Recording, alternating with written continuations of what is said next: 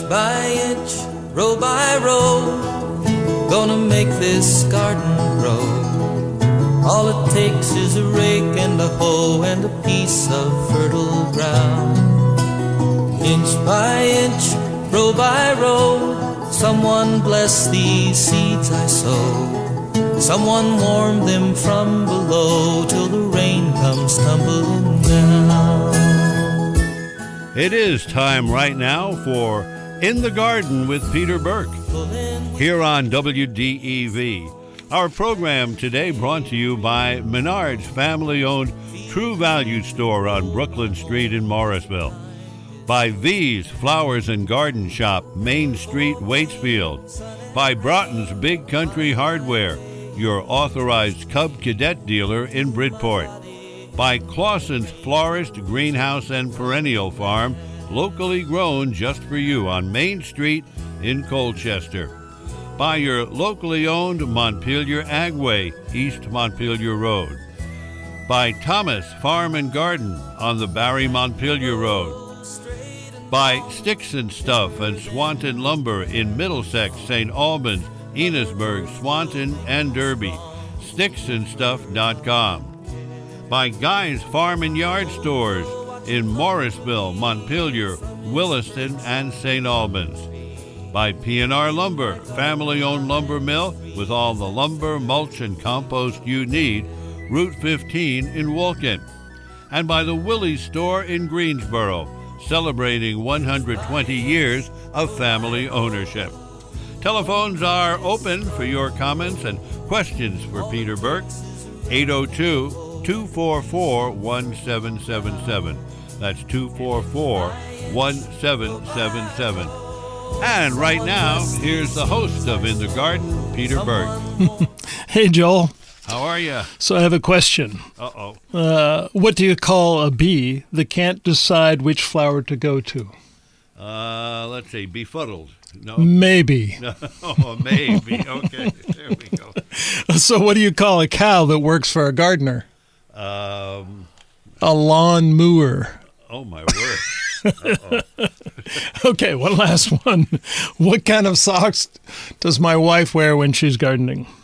Um, I, I don't dare venture a guess. I, Garden hose. I, you know, if the brain were awake, it usually takes about three hours of being here for the brain to wake up. But uh, for, Well, I that's might it, have though. gotten that one. Yeah, yeah, yeah. Well, the last one, I got another one. Why did the tomato blush? Uh, it was. Uh, Because he saw the salad dressing. Oh my word! On that happy note, we now move to our next regularly scheduled program. Well, something on the lighter side, Yeah, for heaven's well, sakes. Very good. Very good. So, uh, one of the things I, I mentioned uh, last week that I sort of wanted to elaborate a little bit on was uh, hilling your potatoes. Uh, I I have uh, bu- bu- bu- about 10 4x4 beds of tomatoes. Potatoes, I'm sorry. Potatoes that are up. Now, it's different when you're growing potatoes in a garden bed because you're going to only plant them a, a one foot apart and there's no big wide row in between uh, you know pathway in between the rows of potatoes. Ordinarily what you do is you hoe the dirt from in the pathway uh, up around the potato stems and that's how you hill them in a sense. You know you pull that dirt right up on top of the stems. So in a, a garden bed you don't really have that wide path to dig them up so to start with, of course, I'll I'll plant my potatoes a good six, even eight inches deep to start with, and sort of leave a uh, leave a hole. And as those as those uh, the potatoes grow up out of that hole, I'll just sort of snug the dirt up around the stems until it's you know level all the way across the bed. But even then, you still need to add some soil. So what I do is I'll take a, a mixture of uh, the potting soil, germination mix, and compost. Mix that together, make sure it's good and wetted down, and then just start to sort of uh, hump it up around the, uh, you know, do little mounds around the potato plants, so that eventually the whole four by four bed is up, you know, four or five inches and uh, and that's how you hill them in a in a potato, a bed of potatoes versus a row of potatoes, and that's you know that's definitely different than um, uh, than you do with uh, potatoes grown in a row. And there are there are variations on that theme. Uh, somebody mentioned last week uh, how he used straw down and uh, there's certainly uh, a good case for just using plain old straw, but I liked his idea of putting a little bit of straw down and then putting the dirt on top of the straw. And uh, I'm going to try that that technique um, uh, this year, um, and it probably worked just fine. Work out real well. Just make sure it's straw, not first cut hay. A- Amen. And I had that note right here. I'm glad you emphasized that, though. I had I had in big letters, not hay. because there's so much weed seed in, in hay that you'd just be planting weeds in your garden, so that's not a good thing. And so if you if you have your potatoes up and it's you know it's uh you know you want to go ahead and start to hill them up. Uh, my early potatoes are up a good oh maybe 14 inches or so, and they'll. Uh, you know they they're they've got the first round where I just sort of snugged them up, and then today uh, uh, and tomorrow I'll be hilling them all with another four or five inches of of uh, that mix of compost and uh, germination mix wetted down. And that'll uh, that'll do. And then about two or three weeks later, I'll do something very similar, so that the uh, so that the bed, that four foot garden bed, will look like a big mound of you know of dirt with the the potatoes coming out of it. And um, so that's uh, that's uh, one of the little garden chores for for this week. Uh, I assume that your potatoes are up and um, and just about ready to hill. So at this point, it's time to start watching for the uh, the cabbage moth. There should be those little white moths are flitting around, and they're so cute. Uh, but it's time to make sure you've got some uh, some BT in your um, you know, in your shed so that you can mix that together and start to spray all of your uh, cole plants. Uh, that's your broccoli, your Brussels sprouts, cauliflower, cabbages, uh, even your kale. Um, if you have kohlrabi or you're planting, you know, planting kohlrabi, you want to spray those as well. And um, if you want to, you can use the spinosad in the same way as you use the BT. And uh, uh, this this uh, this spraying that I'll do uh, this week will probably be with the spinosad because I need to spray my asparagus for the asparagus beetle. They're they're back again, and uh, I expect them to be for well this year and next year before I finally get rid of them. Um, and then I'll spray the uh, uh the cabbages as well, so that I get a start on them. And one of the things you want to do as you go around the garden over the next uh, week here is uh, uh, is actually turn the leaves of your vegetables over. Okay, you want to take a look to see if you can see any egg pods for the different uh, little beasties that are going to eat everything. Um, the other day I was pulling some weeds. Uh, it's a it's a little viney thing that that uh, doesn't do much, but if you leave it go, it'll climb up everything and all over everything. Uh, but it was absolutely covered with aphids. We turned the leaf over, and and uh, there was a, just a pile of aphids on those. And uh, I suppose it was a good thing that it was on on those things I called weeds. Um, uh, but anyway, I did uh, sort of smush them with my thumb and, and go through and do all of those to uh, to try to avoid them. But anyway, you'll see in some of them that there are these little tiny, sort of an orange color egg sacs. Uh, you know, they're probably oh, geez, you know, they're I don't know how how to say that. They almost look like uh, grains of pepper on the, but they're orange and bright and. Uh, yeah, I have to check my. Um morning glories. That's my, my, my one little flower venture every year, mm-hmm. and already the tiny little holes are there, and I suspect it's those little gold bugs that. Uh, oh yeah, yeah. I remember you said remember you had. Talking about those. They, they yeah. look like little pieces of jewelry, but they yeah. eat, eat my plants. We yeah. do have Nancy in Morrisville. Oh great, great. Nancy, welcome aboard. Glad to hear you. Hello, and thank you. Yeah. I've got probably three questions. Um, I think I heard on a show earlier this season about planting carrot seeds Yeah. that they prefer to germinate in the dark, so you suggested covering them for approximately a week. Yep. Yep. Uh, I have only ha- I didn't plant a lot. It's a short row, Sure. um, and I'm thinking I'm going to plant another short row. Yep. That's a Um, good idea. Mm-hmm. didn't get great germination, and I don't know if it's my seeds, my soil. Mm-hmm. um, Once I started seeing a couple of uh, carrot sprouts, Mm-hmm. I did pull the cover. and I think that was day five. Mhm. Okay. That sounds Um, about right. So, should I? I I'm tr- I'm curious to try. I may plant the second planting without using the cover Sure. and Mm-hmm. Yeah. see if my luck is any different. So that's fine, and uh, uh, a couple of different things you can do, and uh, um, w- w- you can uh, you can if you plant them without a cover, you have to make sure that you water them every day. They they that you don't want that. Uh, they're such tiny seeds that when they absorb moisture, they don't have much to uh, to live on. You know, they need a constant um, a source of moisture, and that's really one of the two reasons why it works well to cover them, is that it does okay. keep the soil nice and moist. So if you're not going to cover them, then you got to make sure you're out there and you're watering every day.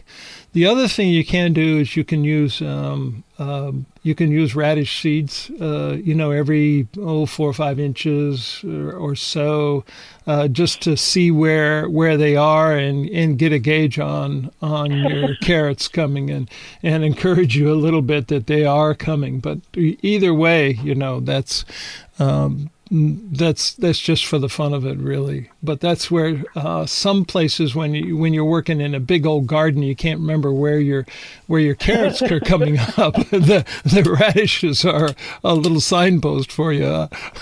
yeah, no, I, I I get that. Um, I use some of that thin plastic tape. It might be surveyor's tape or something, Uh huh. Yeah. and just stretch that out next to where Yep. I am There you planting. go. Yeah, that's uh, that'll do it too. Yeah. Yeah, um, when yeah. I plant my carrots, I usually plant, plant a whole four foot by four foot bed because uh, that's uh, 256 carrots, and I'll I'll plant uh, either either that or uh, 16 squares, or I'll sometimes I'll just plant 12 squares and put a trellis on the back side. But when I when I plant that whole bed, I actually take a sheet of plywood. You know, I water it down really, really well. Put the sheet of plywood and put a, a, cinder block right on top of it, so it stays. You know, and again, you know, five days, six days, seven days, I'll I'll take a peek, and uh, it's first time I see one little one little set of leaves. You know, and they'll be yellow still. Um, I'll take that cover up, but at that point, even then, I want to make sure that I keep a steady supply of moisture because, uh, again, they're such small, such small seeds. They don't absorb a lot of moisture. Good to know. Yeah, I've never uh, I've never planted carrot seeds before, so Oh, yeah, yeah. Well, it's an uh, interesting experiment. it is, it is now. Yeah, I assume that you have good deep soil with compost in it and all that good stuff, right? It's it's beds, but yeah, it's Yeah. got it does have great soil. That's good. Now, you said you had a second question and a third Yeah, question. um, wondering on specifically tomatoes, but any Mm-hmm. other plant as well. Um, what's the thinking on taking off some of the blossoms early on, like right now, before they set fruit, to make a stronger plant? Hardest thing in the world to do. That's my thinking on it. it's like, oh man, I hate to take those off. So let me let me explain the difference between the blossoms uh, that you take off and the blossoms that you let go. If you're planting uh, a plant from sets and there's already flowers on it, then you want to take the flowers off, take quite a few of the leaves off, and uh, leave it so there's only maybe three inches uh, above ground. And that's uh, if you're planting a tomato plant and next week you get a flower, well, you leave it on, you just let it grow. But it's when you're planting the set that you want to take those those leaves off. I see. Okay, so Yeah, there's I mean, a- these guys. Yeah, it's, These guys are oh gosh, between probably eight and twelve inches tall already. and they're they're starting to blossom. Yes. Good yeah. for you. No, no, leave those babies there. I, I definitely want them. Well, yeah, these happen to be sweet 100s, which I love, and I can't wait to. You know, they they don't even make it into the house. You know, you you pick them, they don't even make it into the house. I'm with you, Nancy. I'm with you. Somebody told me there was a good fungicide. I think that's what it was. Maybe against mold. Uh huh. To just mix baking soda and water and put that in a spray bottle and use it as a preventive Yeah. before you actually see a problem because it changes the pH and the Yep. bugs won't like it. Yep. You're from or Yep. the the fungus. do- Yeah, the, uh, that's that's a that's a home remedy that's used. Uh, uh, I assume the fungus you're concerned about is the late blight for the tomatoes. Is that the one you're thinking about? Well, yeah, partly. Um, Well, the also the the um, uh, powdery mildew um, uh, the that's a that comes up a little later on, and that usually is a bigger problem with your squash plants, and and you have it right that it changes the pH. Um, there's uh, something called Serenade. That's uh, something you can buy at the store. This basically, um, you know, about the same as that, uh, but it's it's a little bit more like um, uh, compost tea, and you could use just a compost tea for that too. If you sprayed it on all the leaves, that definitely changes the, you know, the pH of the of the leaves. And uh, just remember that one spraying is not enough. What you need Sure. to do anytime it rains, you're going to have to respray and let them let dry on the leaves. Um, you, for the most part, don't need to worry about that for probably another three or four weeks because oh, the- good. um, but uh, in the meantime, of course, you can do a foliar spraying on your tomatoes with the uh, the, um, the the fish emulsion, and uh, that does a lot of good for the plants, uh, feeding them. But it also helps to do that same thing, change the pH on them. So that's kind of a dual purpose thing, and that's I think the the idea of the serenade was to, is to is to spray the leaves uh, and feed them, and also change the pH on the on the leaves. Okay. And Um, so uh, let's see the other fungus. Oh, when you're working with your tomatoes, as as they as they set those first leaves, right? Uh, What you want to do is is actually cut off the leaves below that first set of leaves. Okay. And then as the next set of leaves come, cut off those leaves up to that first set. Huh. So you're you're constantly cutting off those leaves. And what you'll notice, and I, and I get this question quite a lot. This they say, "Oh my, you know my my leaves are turning yellow. Is there something wrong? Does it have a fungus?" And in fact, the plant cuts off those leaves down below the flowers, uh, and they callus up, and the leaves uh, turn yellow, and they dry up and fall off. And and Uh-huh. and, and that's a just a natural process in you know because it's really the top three or four leaves of the tomato plant that's feeding those uh, those fruits and so by you're actually cutting them off you're helping the plant put its energy into the fruits and the Cool. fruit development and then this also makes for more airflow around your tomato plant and also makes it easier for the the the bees and the wind to pollinate um, those flowers. So you're you know there's a lot of good things that that you're doing at the same time that it looks like you're you're cutting off. Uh, but I find that I, I have a whole handful of leaves to, on on every set of trellis uh, every week almost. It's Wow. it's uh you know if you keep after them and they'll look like a, a great big old green stem but you'll you'll have the the best kind of um, uh, uh, fruit harvest by doing Super. that yeah anything else Nancy what's else going on um, boy, uh, you know what? This has been very informative. Oh, um, I will make notes and probably call you next week. Thank you so much. well, I look that. forward to it Nancy you take care now Thank you. yeah bye bye and we have uh, I I'm sorry I can't read your note It's, is uh, it Bill Wild, Wild Bill. oh Yeah. Wild Bill hey well welcome aboard Bill Howdy.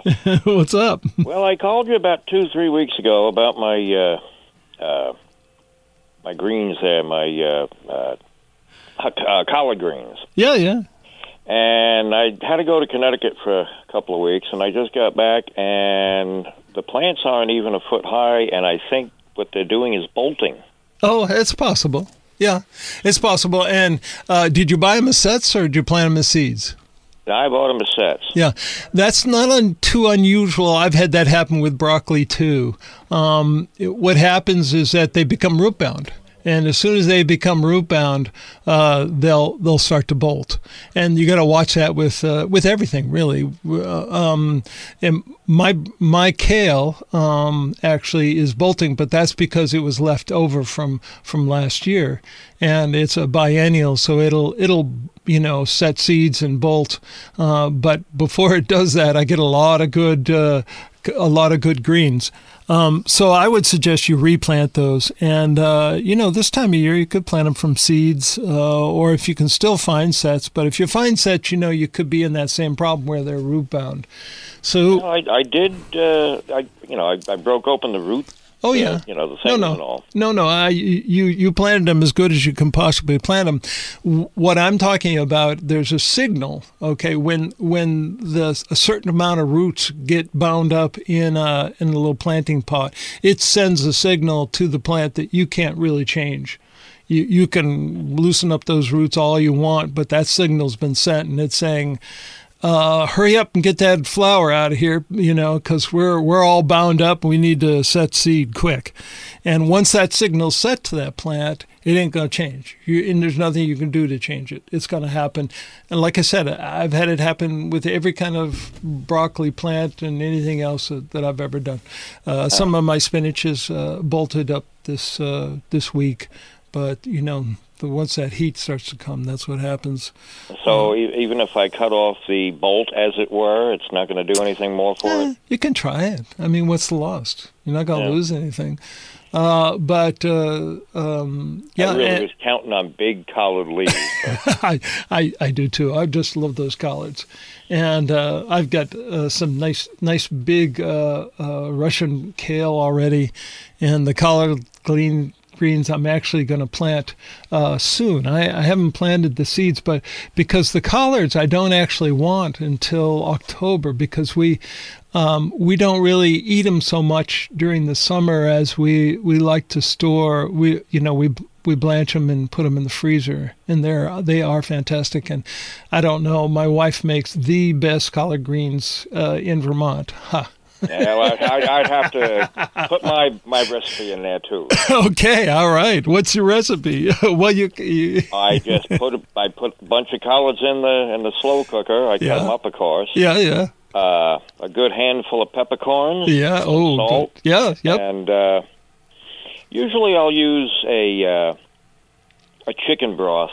Oh yeah, sure or sometimes if you know some people are coming over, I'll just use that uh, that vegetable starter. Yeah. Oh, that's great stuff. Overnight oh, and yeah. Oh yeah, I usually put an onion in there too. Well, this this is sort of a, a southern uh, recipe that she got from her mom. With that includes, uh, of course, butter. Uh, oh, that's I, I, I, don't mean to interrupt you, but I knew I forgot something. A pound of bacon. I cut up the bacon. Oh, that's there you go. Uh, there you go. Oh boy, it sounds delicious. But uh, she, she'll use that that uh, the butter and vinegar. And uh, she actually uses a wok, and she'll stir fry this all up in the wok with the, with that, and the um, I think she uses a little soy sauce, and then you know she she uh, lets it cool off and puts them in a plastic bag and puts them in the freezer, and we'll eat those. One of the ways we eat them actually is we we'll take our rice cooker, cook the rice, and we put the the frozen collard greens right on the very top, and then as it cooks down, all that that butter and uh, good stuff drips down into the the rice, and it's really really delicious. Mm, that sounds good. Yeah, yeah, yeah. yeah, yeah.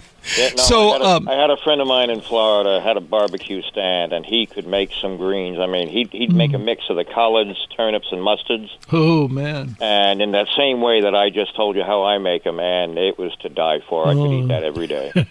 I'm with you. Uh, um, now, have you tried radish greens? Uh, no, but I do like beet greens, and I miss them because I don't really have a garden per se anymore. Yeah, but when yeah. Merrill Laguerre had his farm down the road here, oh yeah, yep, they'd have them beet greens. Boy, I could. Uh, mm. Absolutely, I can't. I'm with you. I'm with you. I've got a, I've got two whole beds of beet greens uh, coming uh, with uh, my uh, uh, son's girlfriend. She she came and helped me, and we got a lot of beets. And uh, last week she thinned them out and and took them home to her chickens. So the chickens were eating those beet greens. but uh, uh, yeah, it's and it's time. I've got a two more beds that it's time to thin out, but I I'm hoping I can get to them before she does, so we can eat them. There you go. All righty, we thank you. All right, Bill. Good to talk to you. Thanks for the Bye-bye. call. Yeah, and plant those collard seeds now. You want to plant those solid collard greens now, so you have them for later on. We got uh, Carol. Carol, how are you? In How Montpelier. Yes. A few minutes ago, you were talking about uh, spraying for asparagus beetles. Yep. And I wondered what you made the spray out of, or what you used for spray. I use uh, Captain Captain Jack's uh, dead bug, and basically it's a it's just one of the trade names for spinosad, and that's S P I N O S A D, and that's a it's like uh, Thuricide or the the uh, the bacillus, you know that that we use for uh, for our uh, cole plants for the cabbage plants. okay. Uh, but it's a slightly different variety. It's a little bit newer, and uh, it's very effective. Uh, we've had good luck with the asparagus beetle. Um, we had an infestation probably about four or five years ago, and then we sprayed. And um, last year, I was not careful about cutting up all the dead stuff, and and we got another infestation. But you know, it's it's pretty much part of life with uh, with cultivated asparagus. You're gonna you're gonna get them off and on the season wise.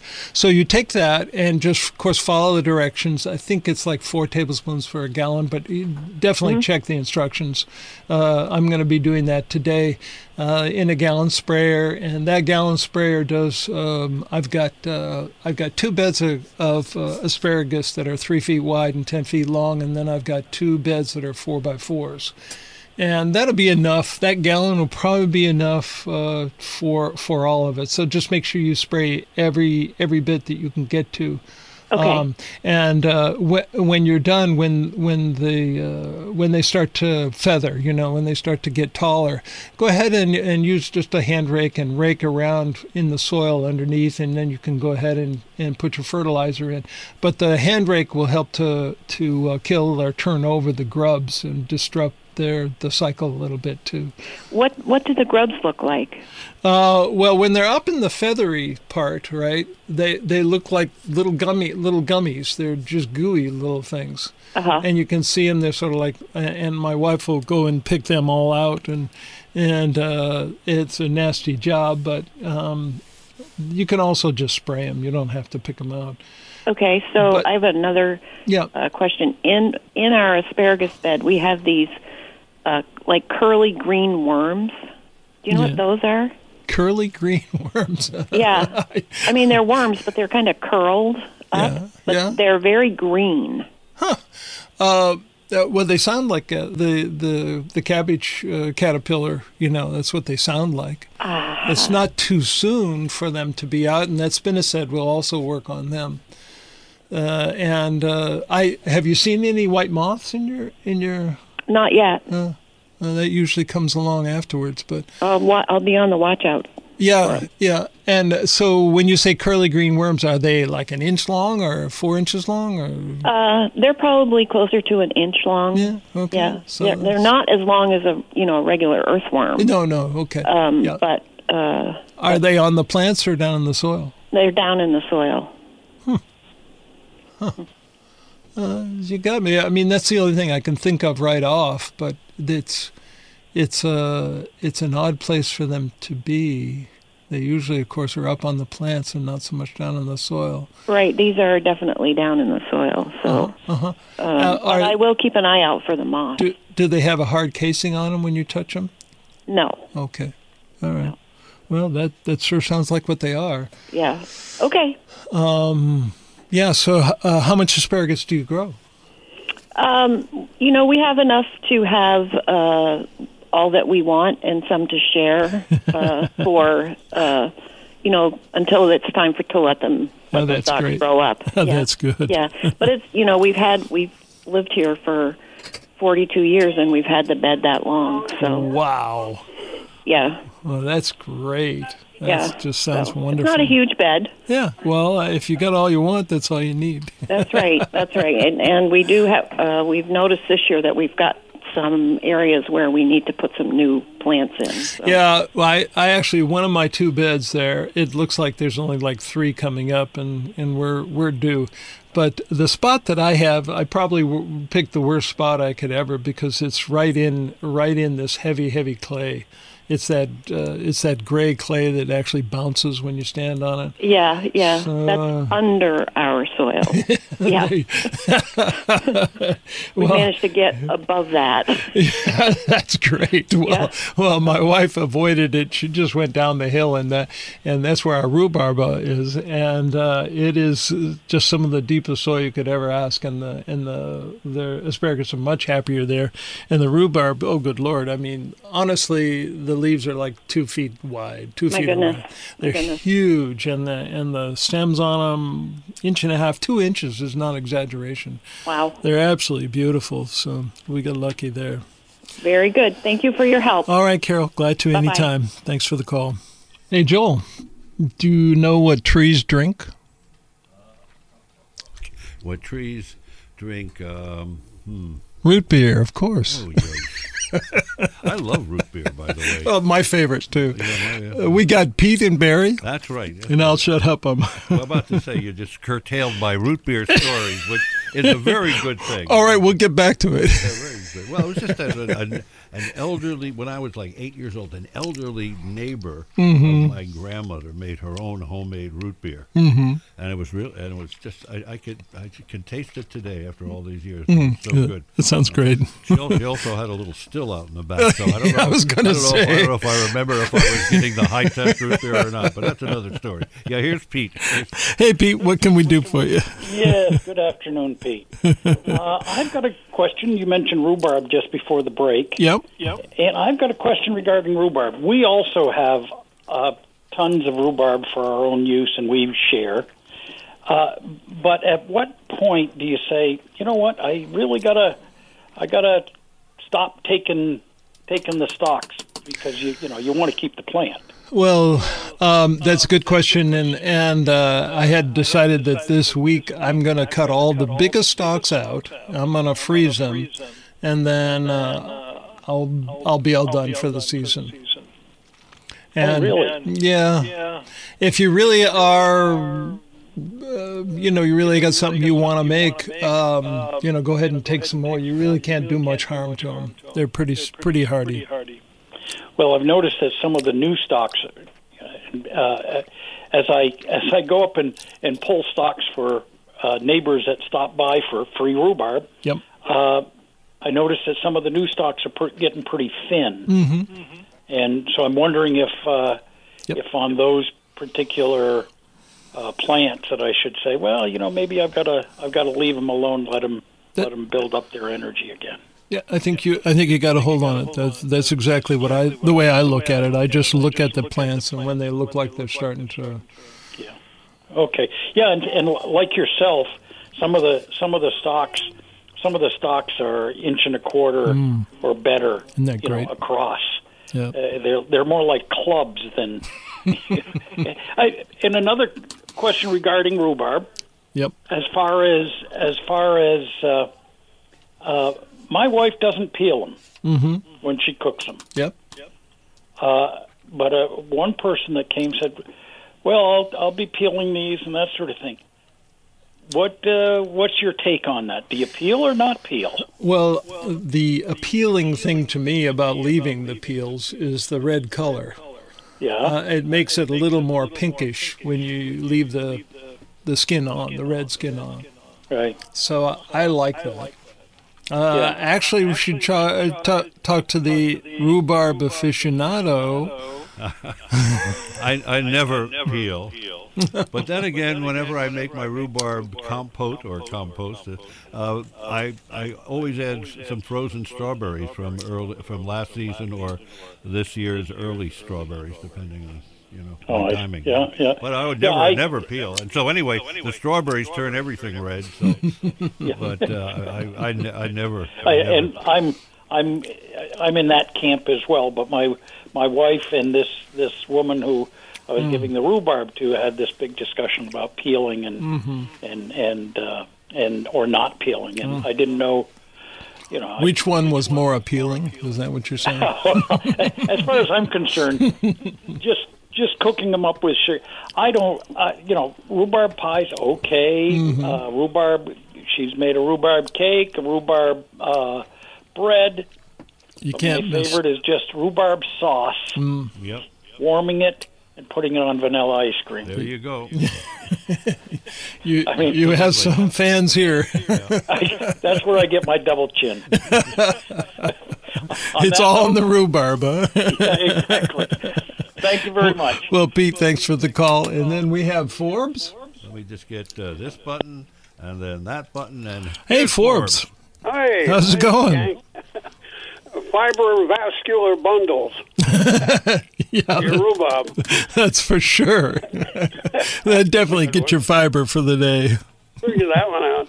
I've got some old uh, strawberry, the old uh, original uh, dark, deep red uh, strawberry rhubarb. Mm, mm. Seems to be different varieties. This came out of Canada, but it's great. And uh, I was over in New Hampshire uh, a few weeks ago, and the fellow was uh, actually brewing beer and had used uh, rhubarb into the beer, and boy, was that good. No kidding. Yeah, Well, are many uses It's for it. not. It's not really uh, sweet. I mean, there's not a lot of sugar in it.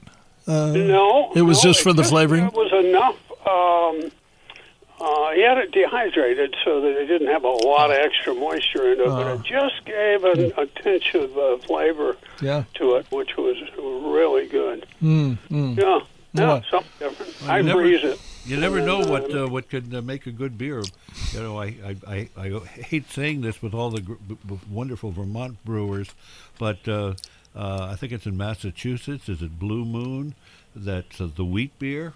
Mm. Yeah, one of my favorites. So I don't care what they. What they do with what- it, yeah. Yeah.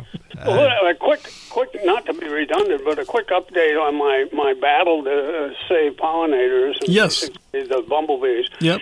Um, what I found is that uh, the round bales, which are no longer uh, good for feedstock, you know, they're, they're old. Yeah. Those are tremendous because uh, what you do is put them at the edge of your fields or somewhere, and uh, your your wife's uh, uh, love for vermin Yeah. uh, actually attack or goes into these round bales and uh, makes nests in there. And of course, the honeybees or the bumblebees Yeah. love that, and they go into these things to preserve themselves. And that's great. Uh, you know Yeah. what? What better? And I'm sure that would work just as well with uh, old bales of hay as well, right? Yeah, yeah. But the round bales seem to be pretty big, so that Oh. uh, they were able to uh, winter-wise uh, insulate themselves real well. Yeah. And as long as they can keep the queen Yeah. uh, uh, remaining, then they're great. But they they'll actually go into where the mice go in, hmm and uh, that's what they use for their their bedding area. I love it. I, I love it. go. The circle of life, right? Yeah, yeah. I'm going to keep them alive as long as I can. well, I that's that's great. I, I mean, right at this point, we have no no lack of bumblebees in our garden. I mean, they are, as I said, I walked out the door the other day, and they were just hard hard on those uh, blueberry bushes. They were. It was so loud that I thought there was hummingbirds all over the place. But they- right. And with, as I say, the long tubular blossom in a blueberry, Mm-hmm. there aren't many insects that can actually uh, uh, pollinate them Well, or, or create the pollen. and those bumblebees were working real hard at it. That's for They sure. can reach in. yeah, you know. yeah, and, the monarchs. hummingbirds too. They do tend to, but Yeah, now with the uh, comfrey out there, they're up there working the comfrey pretty hard. a lot of competition. Okay, well, that's the latest I found, and that's what I've already ordered uh, the two big round bales. And All right. You get them for almost nothing because they're not good for uh, cattle feed. For, yeah, and they're just in the way. Well, that that sounds great, and thanks for the Great. update. I appreciate it. Okay, have fun. All right, you too. Okay, thank you for it. You know the uh, those round bales when they have the uh, baler that also will stretch the white plastic over. Yep, yep. I used to tell my daughters when they were little that that was a marshmallow farm. Giant out there, and marshmallow they grew farm. Marshmallows. That's how they grew marshmallows, and then chopped them up into little pieces. Well, I, I have to say that it does sure look like that. Um, so, radishes. Um I've got a bunch of radishes coming up, and true to form, probably one out of two or three only makes a, a radish, uh, uh, you know, a nice sized radish. And uh, I, uh, I guess I've just got to a place where I'm used to it now that uh, if they, if they're up about six, eight inches and they haven't produced a a you know a nice radish uh, yet, they probably won't. And uh, it's you can the thinking that that I always had is well if I let it go a little bit more it'll it'll bulb out into a radish and it doesn't and it won't. So uh, um, if you don't see it by the time the little radish is about six inches, you're probably not going to get it. But that doesn't really end things. Uh, the radish greens are actually uh, uh, uh, very uh, nutritious. They're very high in calcium, and they're good for you. And one of the things I like to make with the radish greens, and if I don't have radish greens, I'll use spinach. But if you have a, lots of those radish greens, uh, what I do is I take a, a whole head of, of uh, uh, garlic, you know, probably, um, you know, if they're big garlics, then it's four big cloves, or if it's a, a different kind, uh, smaller, like um, uh, the music, it's probably maybe 10 or so cloves. And you chop those all up and sort of saute them in a little olive oil or a little butter.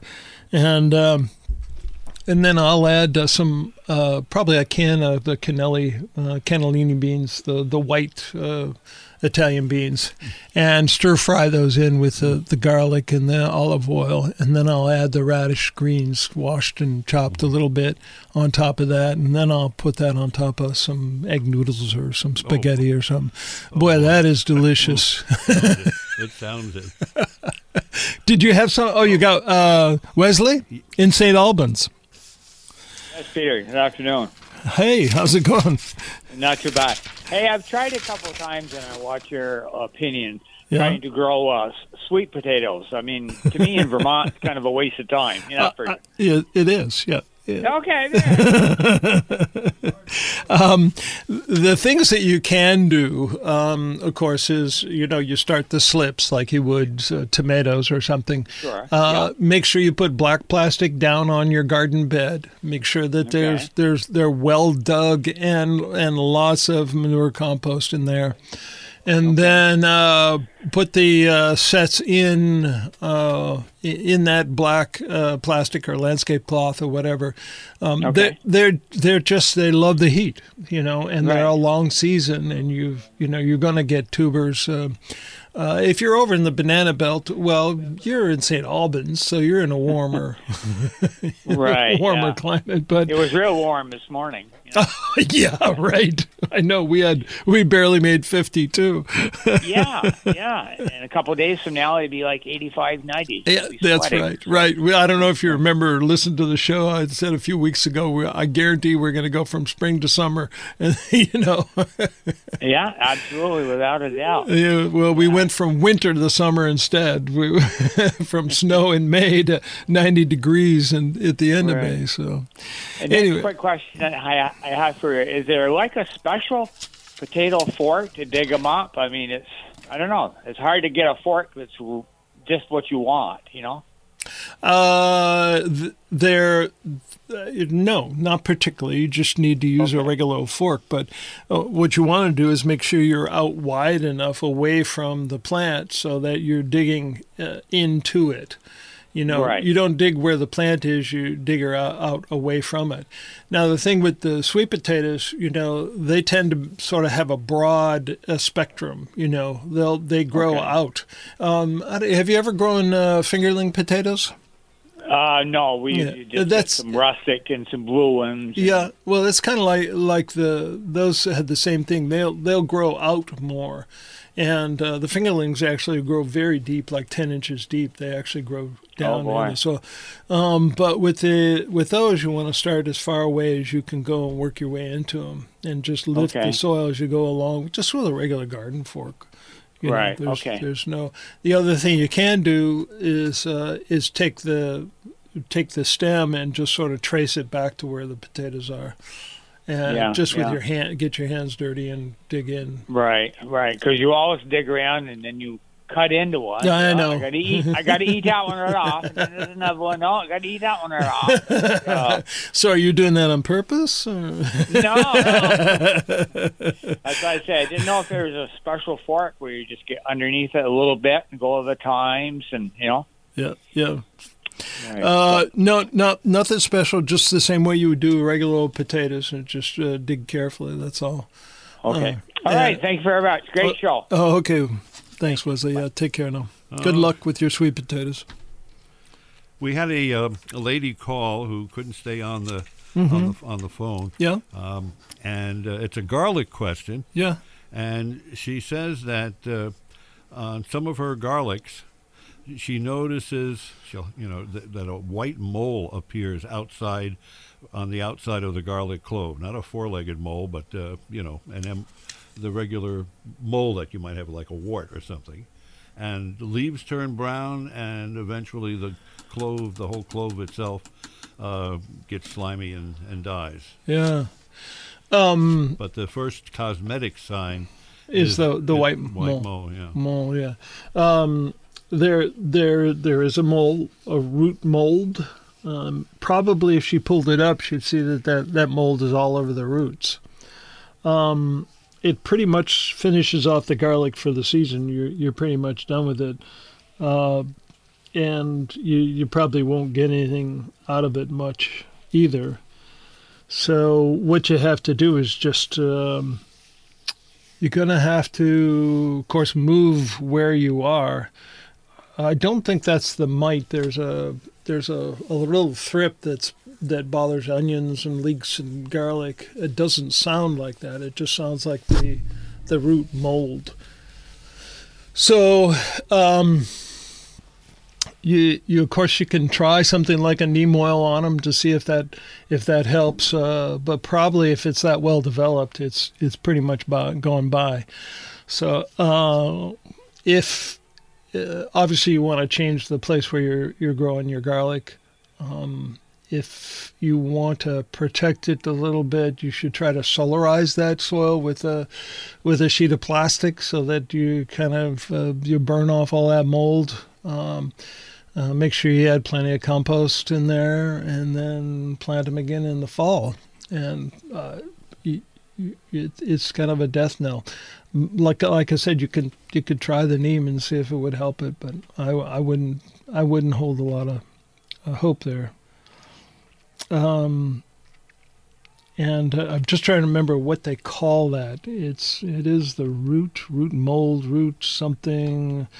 Um, hmm. I can't remember. I just know that that it is. Uh, it's like uh, I think they actually called it like end rot. I think that's what they uh, they call it.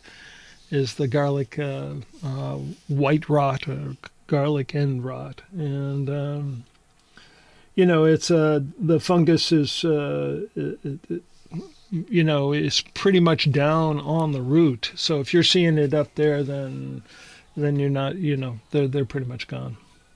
So if you can, um, you know, move your stuff, try to make sure you solarize that, uh, make sure that you buy seed stock and don't just replant the same stock all the time. Um, those are all things that'll help because those are the kind of things that that are carried in on other on other uh, on your rootstock. So I wish I had had a chance to ask her where she got her her garlic from, but Well, maybe we'll we'll hear um, again. Maybe this is she. I Oh, don't know. But anyway, yeah. we have another caller. So Okay. I'll just I'll All right. just say uh, your first name in town, please. Uh, this is Tim from Cambridge, New York. hey Tim, how you doing? Good, good, good. Calling about those trellises. Oh yeah. Oh okay. Uh, I think I got your email. Did you send an email to me? Oh well, go ahead and ask me. I got to go vertical. And, um, I hit some. And I went by Mel's uh, book. I, I heard you were doing something a bit. I was just hoping to hear the details. And Oh, okay. All right. Well, let me uh, let me detail that. What I use is a half inch uh, uh, conduit pipe. You know, it's an electrical conduit, and I use the half inch. Um, there's a couple of different ways to do it. If you have a pipe bender, um, you can just take two of the 10 footers, bend them so that they're they come out about 46 inches total when you use a coupling on them, and then you you just use a spud bar and dig a hole about 18 inches deep and set them down in there. Pack the soil in, and then I usually use like a the vinyl coated uh, fencing, and you just uh, cut off 40, say 50 inches, and then crimp it around the edges. And I'll do two uh, two of those. Um, you know. Uh, one at, at four feet and the other one at four feet, and that covers the whole thing. And that, you know, only costs you it's about it's under five bucks for each one of the uh, the um, uh, each one of the pipes are only about five bucks, and the couple's about eighty cents. And so for uh, you know for under for under fifteen bucks, you can you can do a trellis, and then uh, if you buy the the the fencing in a you know a fifty foot roll, it's it's really pretty cheap, and uh, you do need a wire cutter to cut that stuff, but. Um, you know, uh, the ones that I've had, uh, matter of fact, the ones that I first made in 1981, I just uh, stuck into the soil um, last weekend. And so that makes them, what, 1981, 20, 30 some years old. So, um, you know, the, they, the, well, shoot, actually, it's going on more than 30 years old. Anyway, they last a good long time.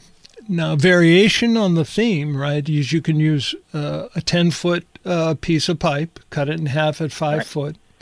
Uh, you can put a piece of four foot or two foot rebar, you know, into the bed on either end. And uh, these are good for about four foot. You know, they, they won't really be strong enough to, to span over eight feet or not or so. But uh, I use them on a four foot on the back side of my four by four bed. So if you drive the um, uh, the rebar in the soil, and then you just slip that half inch pipe right over the rebar. And then what I do is I take uh, that the third piece of five foot pipe, and I'll bend that so it just meets up with it. So that adds about another oh six eight inches to the height of it.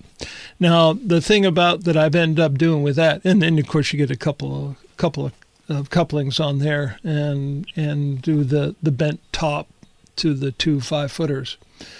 If um, when I grow my uh, pole beans, they'll grow up eight feet, and even some of my um, uh, sugar snap peas, they'll grow up eight feet. So what I'll do is I actually add a two feet two feet uh, of of pipe in between the initial five foot and then the the um, the the bent top. So they'll go up almost eight feet by the time I'm to the top of those. So that and and again that that lasts a, a really good long time, and uh, it does cost you a little bit more to um, uh, to buy the rebar, but I get them at Allen Lumber or someplace like that, and uh, they they come in packages of four foot lengths of about maybe ten of them or so. Uh, the only thing you have to watch is when they cut them, one side gets gets bent a little bit, so you want that bent side down in the ground so that you can slip your pipe over the top of it. So those are those are a couple of different ways to do them, but um, um, yeah, that, that that works really well. Great. So I ended up buying the, the, the pipe and, and getting some two foot rebar, thinking going by Mel's book. But then your idea of going with a, a different, uh, reducing the number of couplings. Now, when you said bending it 46 inches, I was picturing, you know, like you got the 10 foot poles and then you're bending, what, two feet in on each side and then Yep. one coupler between them. Yeah, And yeah, then that's a lot cheaper. you're- uh, and then when you're uh, making the holes in the ground, you're not using the rebar at all. You're No, using a couple I'm, I use a spud bar and I just conduit? yeah yeah I, I What's a put the bar? I'm conduit. new to this garden. I'm sorry, I, I don't know what a spud bar is. I, I'm new. This is my Oh. first year gardening. Yeah, yeah, yeah. Uh, uh, it's just a bar. It's just a you know um, a big steel bar, and Oh, okay. I, it- I, I know what you mean. I, I, I would have called it something else, but that's all right. what would you have called it? Because I, I I've It's said like that.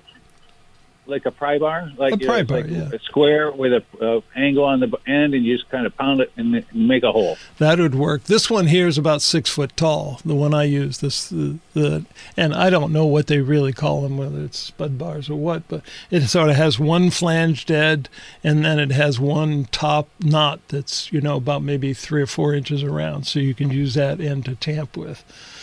Um, All right. But in Yeah, any my wife thought she would be ridiculous to uh, plant something with, that will grow eight feet tall. And I well, you know, I'll take care of the tall stuff. Well, uh, you know, it's it, when you watch your uh, your pole beans grow up over the top and then start to grow back down, then you realize you need it a little bit larger. And those pole beans, they just keep producing and producing until the frost. So I, I like to give them as much room as I can because uh, you know we, we like the the beans that we get. Great, great. My only problem now is I got another row from that to add to that picture I sent you, and uh, it, just the wood, the backlog of the wood. The lumber company, they're just are, are slammed with all these uh, victory gardens. That's great.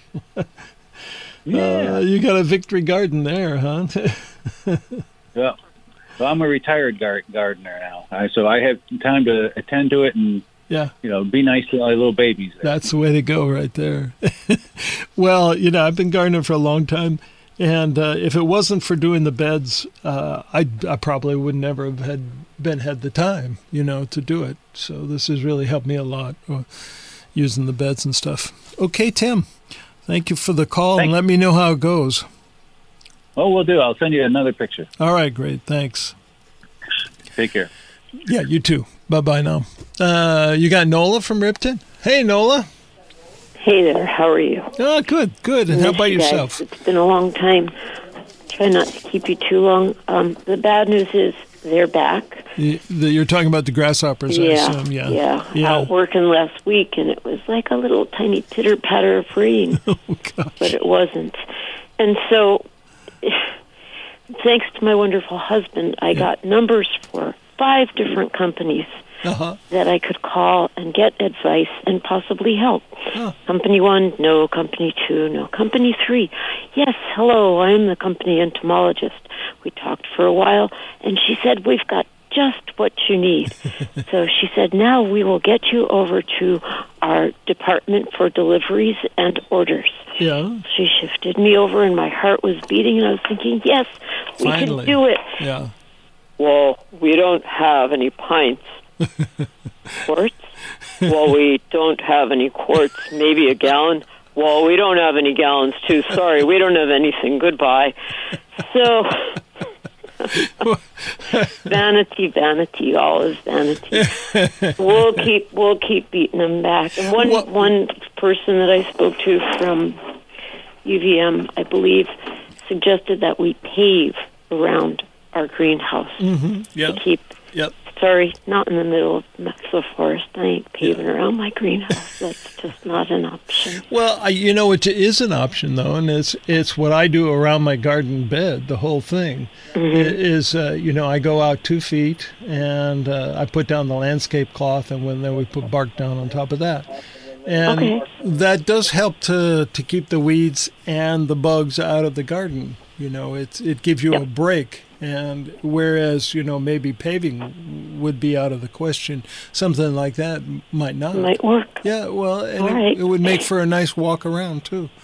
Yeah, we could stop mowing. That would be okay. we'll give. We're just trying everything this year. So just a tiny piece of the brighter side. Okay. Wonderful husband who is Yeah. an engineer. Yep. and has a physics degree from Princeton, built me the twin towers of Ripton Tomato House. it has no walls, it has no roof. It's just a frame, Mm-hmm. um, but it uh, it's fantastic. It's housing eight to, 18 tomato plants, Oh man. and hopefully by the time hmm, it's 48 degrees today, Yeah. by the time the weather does get cooler, we'll have some sort of walls and a frame.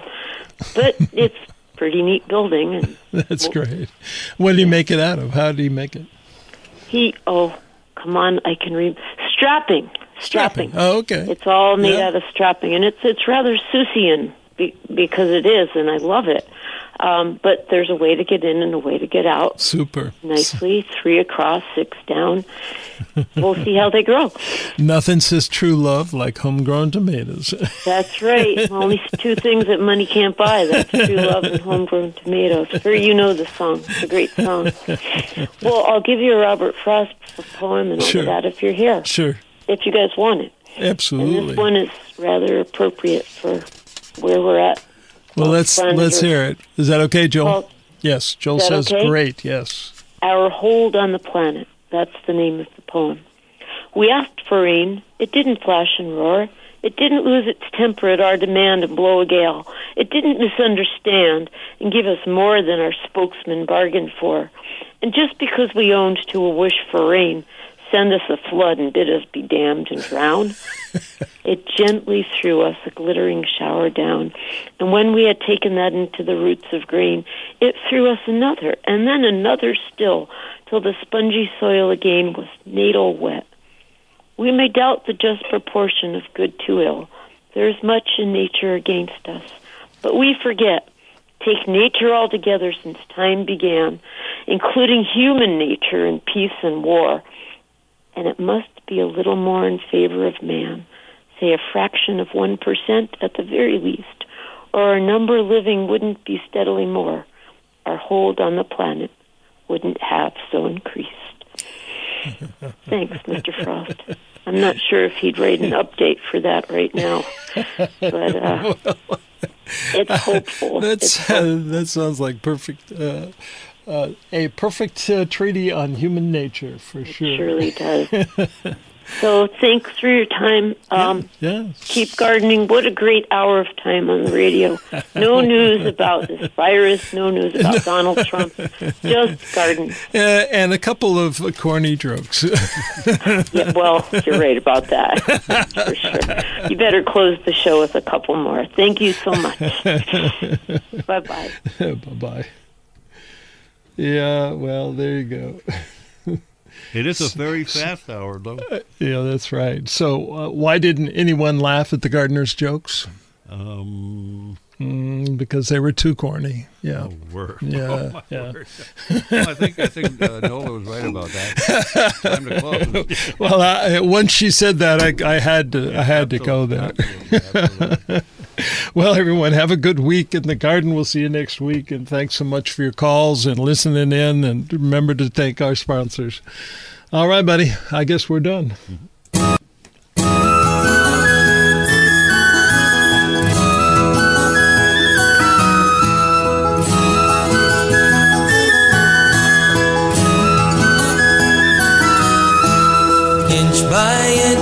row by row. Gonna make this garden grow. All it takes is a rake and a hoe and a piece of fertile ground. Inch by inch, row by row. Someone bless these seeds I sow. Someone warm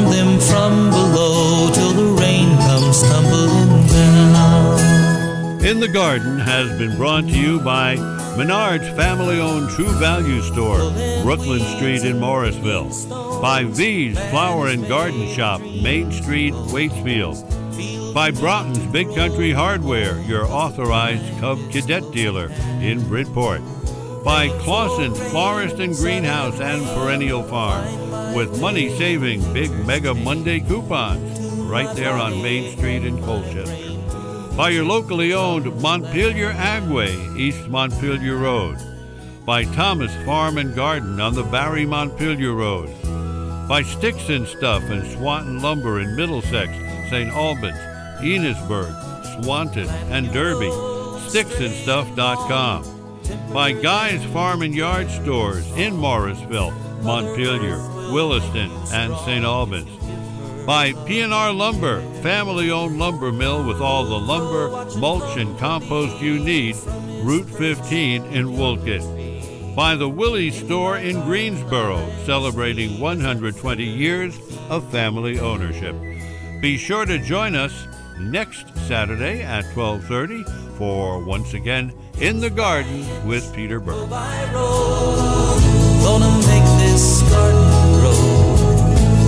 Takes rake and a hoe and a piece of fertile ground.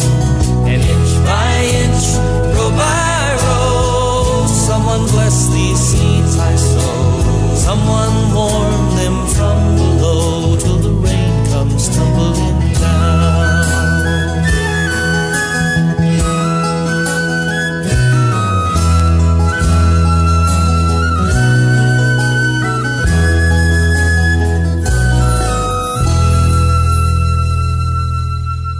WDEV FM and AM.